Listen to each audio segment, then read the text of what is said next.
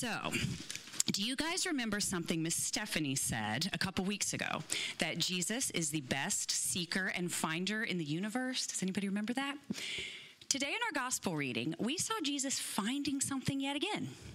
In case you missed it, I'm going to read it, and I want you all listening, or all the children listening, for what Jesus finds, okay? Grown ups too.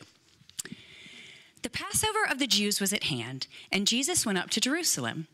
In the temple, he found those who were selling oxen and sheep and pigeons, and the money changers sitting there. So there it is. Did you all hear it? What did Jesus find? Can y'all, you can, anybody? Oh, Rowan's got his hand up. What did he find, Row?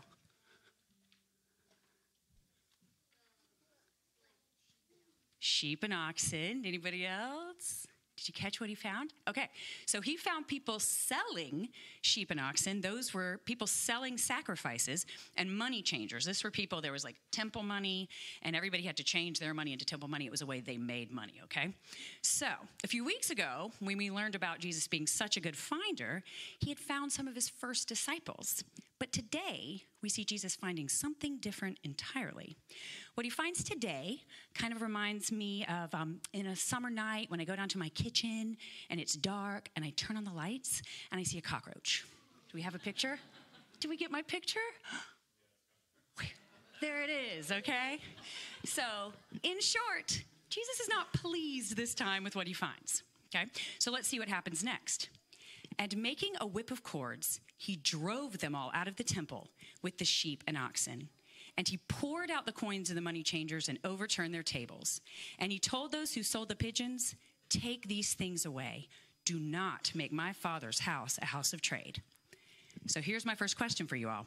How do you think Jesus was feeling when that happened? Anybody get any ideas? Do you think Jesus was like, yay? Anybody want to shout out a feeling you think Jesus was feeling? Mad. What'd you say? Sad, mad. That's right. He was angry, right? And so automatically that should get our attention because in all four gospels, we don't see Jesus as being described angry a lot. So it's really important, I think, that we pay close attention to exactly what it was that made Jesus so mad. I also think it's important to know what wasn't happening. Jesus was not throwing a temper tantrum, okay? Got a picture of my tantrum? Let's see. Oh, come on. I had so much fun looking for tantrum photos. Okay, maybe it'll show up. At first glance, it may appear that he was throwing a tantrum. After all, he was throwing a whip around. He threw coins on the ground and he flipped tables over, right? But there are a lot of reasons I don't think Jesus was throwing a tantrum. For one, usually when somebody throws a tantrum it's because they just have this these giant feelings. I'm sure nobody can relate to this right?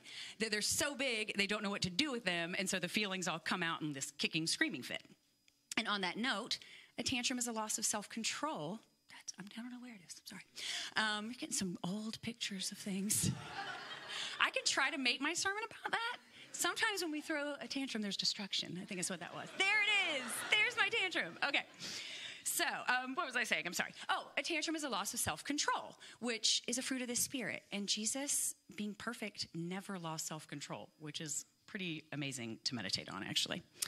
Um, Jesus was also deliberate. It took time to make a whip, right? I don't know how much time, I've never made one, but I imagine it was not, you know, took a little time. And finally, the biggest reason I don't think this was a tantrum is that Matthew, Mark, and Luke actually give us a few more details about this incident, and they tell us something else that Jesus said. And he was quoting a couple of different prophets, which means he was trying to communicate something. So, what was it? So, to answer that, let's talk about those Old Testament prophets for a minute. So the prophets were this unusual group of people, right, who were called to speak to the Israelites and to ask them to come back to God. And so God would ask them to speak, but sometimes he would ask them to demonstrate different things. Because sometimes demonstrating something is better than just telling someone, right? Okay, so here's my final question. Y'all got to wake up. I need some answers here, okay? So I want you to think of somebody you know that you know they love you.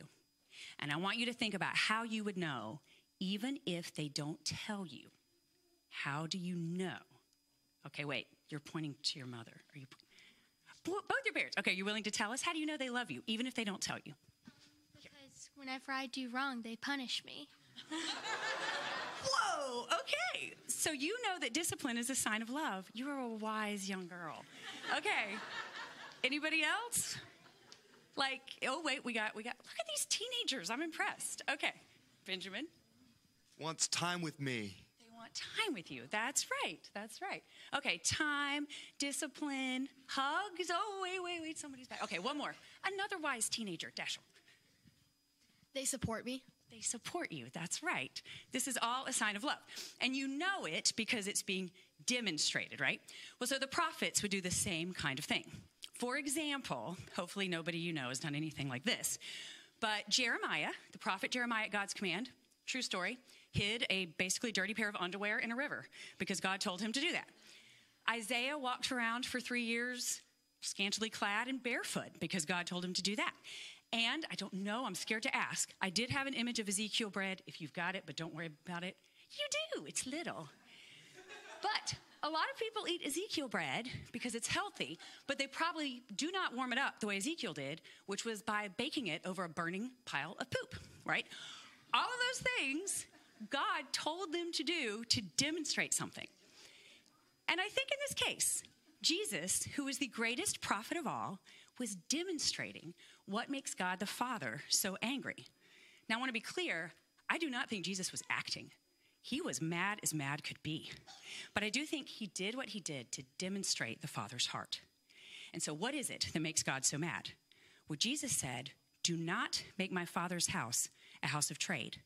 And in Mark, we get extra words. He said, Is it not written, My house shall be called a house of prayer for all the nations, but you have made it a den of robbers? Well, I think that one thing that made God mad was that people were selling things, sacrifices, in his name, in his very house. They were misrepresenting him. But in addition, it said in making those sacrifices that the people had to buy so expensive, the sellers were keeping people from God. And keeping people out of his house seems to make God really angry. All the sacrifices that the people were selling, Jesus would die as the perfect sacrifice to replace. And the moment he would die, God the Father would tear the curtain in that very temple from top to bottom so that nothing could separate us from God again. So that people from every nation could come to God in prayer and nothing would ever hinder them. So God wants all people from every nation, that means every person in this room for starters, to be drawn to Him, to be able to come to Him. And He doesn't want anyone standing in anyone else's way. What kind of loving God is that? All right, let's pray. Dear Lord, I just praise you that um, you will do whatever it takes to get our attention, Lord. And Lord, we just come before you and we want to hear you, Lord. We thank you. Thank you for your great love. In your name, amen.